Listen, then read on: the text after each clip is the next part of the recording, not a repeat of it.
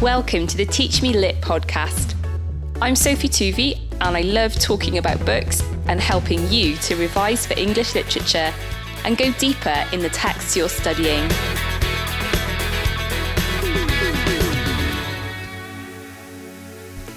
North and South, Chapter 15 Masters and Men. This chapter is a really significant chapter because there's a lot in this about the relationship between the masters of Milton and the working class hands, the men. Um, but before we get to that section, um, there is the beginning of the chapter is Margaret and her father visiting uh, Mrs. Thornton. What's interesting here is that they are obeying the sort of social etiquette to go back and call on someone who's previously called on them. Um, but it's interesting when they discover that the Thorntons' home is right in the middle of where the factory is. So it's in a continual whirl and din, um, and they can't get over the noise. It is a wealthy home, it's a well built home, and a well furnished home, but there's an effect of icy, snowy discomfort. And so, where Margaret's used to furnishings uh, giving ease and comfort, instead here everything is cold and static. And this perhaps represents the fact that when Margaret's been in London with fashionable people or in Helston, she's been in environments where people crave comfort. And here in the, the industrial north, the priority of the Thorntons is not comfort. Um, their priority um, is is always to do with survival and money and success.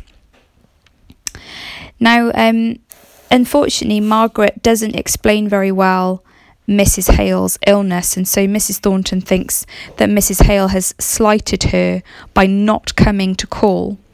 Um, and when Mr. Thornton has, has missed seeing Mr. Hale, uh, Mrs. Thornton can't resist giving a bit of a pointed comment. My son is rarely ill. When he is, he never speaks about it or makes it an excuse for not doing anything, which seems a bit of a, a pointed comment towards the fact that Mrs. Hale hasn't come. Mrs. Thornton tells Mr. Hale and Margaret that it was against her judgment that her son renewed his study of the classics.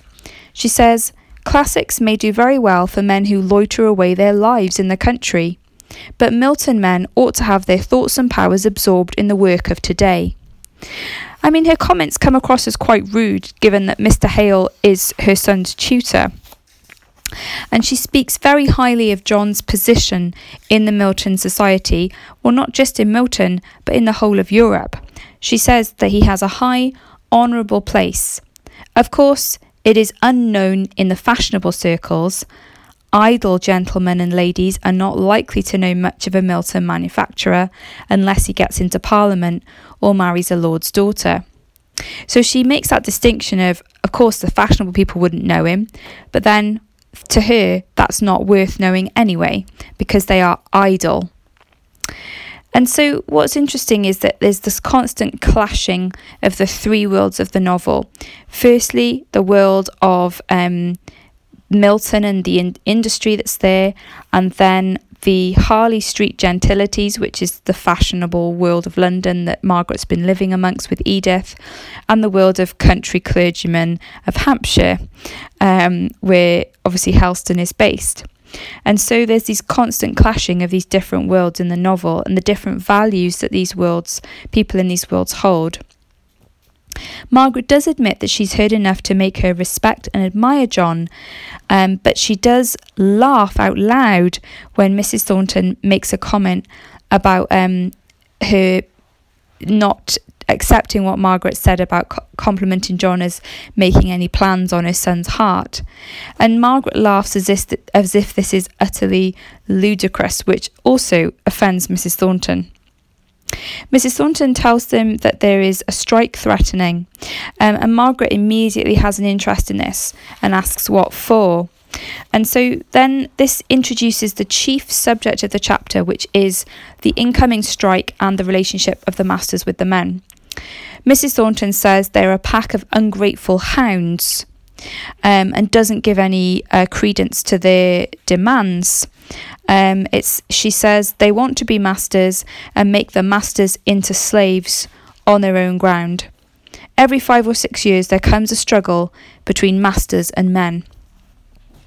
She does also refer to a time when there were a crowd of white, angry men swearing to have one of the owner's blood, and because he knew nothing of it, she had to go and tell him, and she ended up fainting. And this is going to parallel Margaret's actions later on in the novel um, as well. So um, she, Mr. Thornton then calls on the Hales and talks a little more about the strike with them. He explains that we don't explain our reasons, they won't believe we're acting reasonably. He feels they have good reasons not to raise the men's wages, but the men feel that the masters are being unreasonable. He asks them, Do you give your servants reasons for your expenditure or your economy in the use of your own money? We, the owners of capital, have a right to choose what we will do with it. And then Margaret points out a human right. Thornton is embodying the capitalist values that are no different from the gentility of London. Anyone who has servants has a very clear sense of distinction, which Margaret herself has shown in the way she has taken umbrage at Dixon's comments about her father and her family. But Margaret gives a religious tone to her viewpoint by saying um, that people would neglect their duty as stewards if they wasted money. She also says, I see two classes dependent on each other in every possible way, yet each evidently regarding the interests of the other as opposed to their own. And this is the key um, viewpoint of the novel that the masters and the men need each other and need to work together to make life better for everyone. Thornton's offended by the fact that Miss Hale, Margaret, has been listening to what Higgins has been telling her. Um, and Mr. Hale defends Margaret by saying there is an obvious antagonism there. And then Thornton gives some of his own opinions. My interests are identical with those of my work people, he said. However, he says that like children, they are happiest under a discreet, firm authority. I must necessarily be an autocrat. And he believes that the firm, honest governance of his workers is what is best for them. He also refuses to take much involvement in what his men do outside of work. He says, Because they labour 10 hours a day for us, I do not see that we have any right to impose leading strings upon them for the rest of their time. I value my own independence so highly that I can fancy no degradation greater than that of having another man perpetually directing and advising and lecturing me. In some ways, it seems forward thinking that John doesn't want to dictate what the workers do out of hours. But um, Mr. Hale makes the point that there needs to be an equality of friendship there, which perhaps would lead to more harmonious relations. Thornton makes the point Have I any right to obtrude my views of the manner in which he shall act upon another, merely because he has labour to sell and I capital to buy? And Margaret's response is Because you are a man dealing with a set of men over whom you have, whether you reject the use of it or not, immense power, just because your lives and your welfare are so constantly and intimately interwoven. God has made us so that we must be mutually dependent. And this really is the heart of the novel the idea of the master having power over the workers has a moral duty to look after them. Um, and this this comes through in the, the central message and theme of the novel.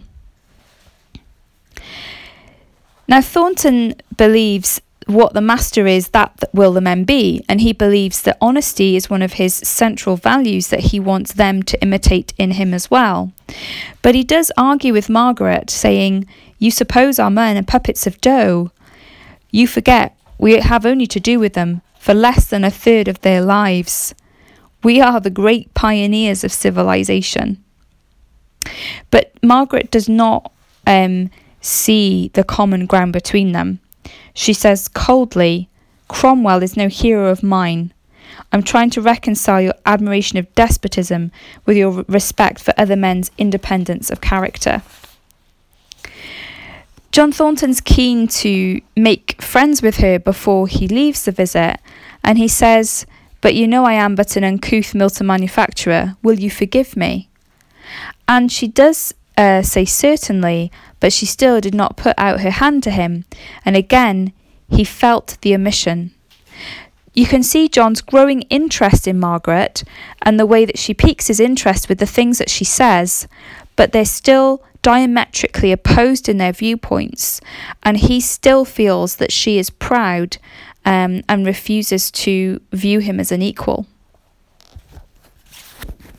So we've got several conflicts in this chapter.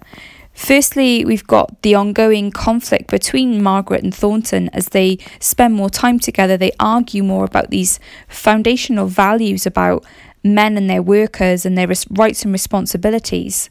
But this um, is paralleled by the much bigger con- uh, conflict that's going on in the background, the whole uh, div- division between the social classes of um, the masters and the men, the workers. And so the conflict that obviously turns into a romantic conflict between Margaret and Thornton um, actually just symbolizes this greater conflict, this greater social problem um, between the different classes of, of men. And so there's a, layers of conflict here in the novel, which Gaskell is going to work to try to resolve and try to uh, suggest how they might be reconciled. Just as Margaret and Thornton will eventually be reconciled, Gaskell suggests that maybe masters and workers can find better ways to work together. If you've enjoyed this podcast and found it helpful, please hit subscribe and share it with a friend. You can find me on Instagram and Twitter, just search for Teach Me Lit.